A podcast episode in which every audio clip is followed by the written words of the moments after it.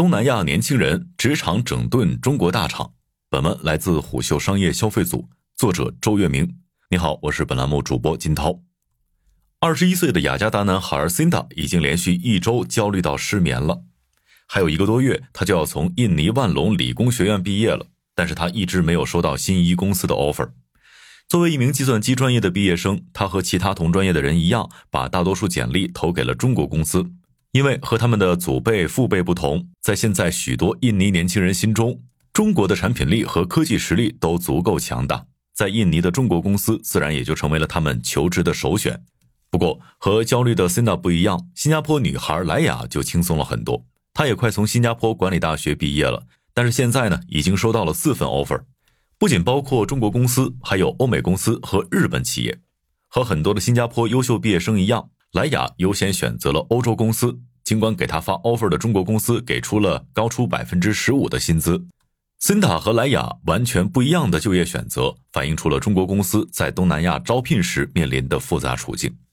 专注于东南亚人才招聘的 Glance 中国区负责人 Adam 告诉虎嗅，中国企业在新加坡招聘市场并不占优势。越南的高级人才大多会选择欧美公司，相对来说，印尼和马来人对中国企业认同度比较高，中国企业在这里招人相对容易。近两年不知怎么的，下南洋好像成为了中国公司的潮流，大家抱着自己的掘金梦，开始在东南亚招兵买马、调兵遣将，对东南亚市场的重视程度也逐渐提升。而且，领英中国人才解决方案事业部的总经理王倩告诉我们，和早期出海的外贸制造企业不同。现在出海的中国高科技、智能制造行业的公司，在一开始就会把东南亚作为首发市场，而不是拉美或者非洲。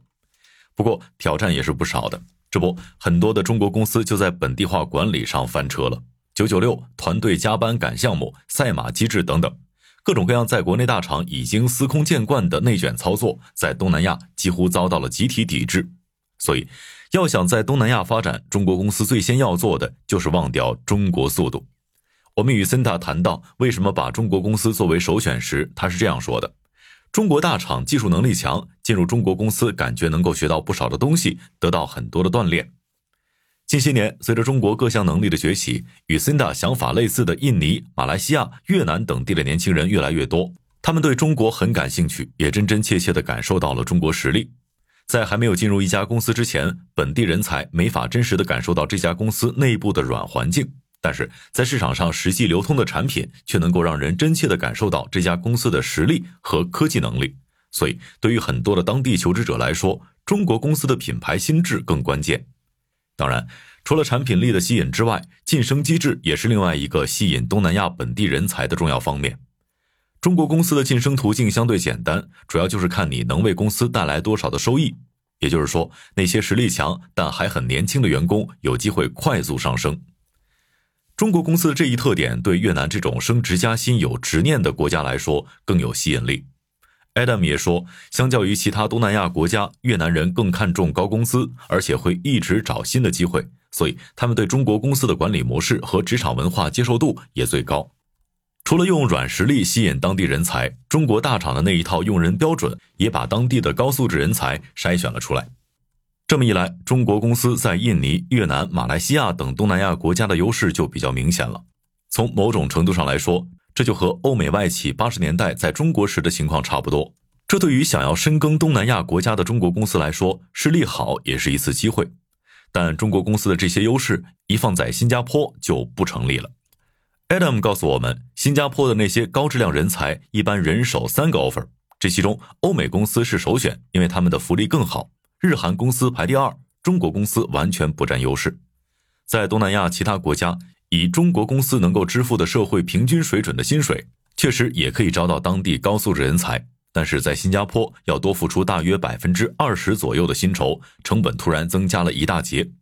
而且，中国公司在新加坡很难招到人才，和中国式的管理方式也有很大的关系。因为中国公司与东南亚人才最有冲突的地方，就是国内的那一套内卷文化。许多深耕东南亚市场的公司创始人在与我们交流的时候，最常说的就是当地员工很难管理。这些吐槽和抱怨，无非就是因为本地员工很少接受加班，交付效率也不高，又或者是竞争意识不够强。这种职场环境很大一部分是因为东南亚人很重视生活与职场的平衡。一个最突出的表现就是，在东南亚国家，混合办公的模式越来越普遍。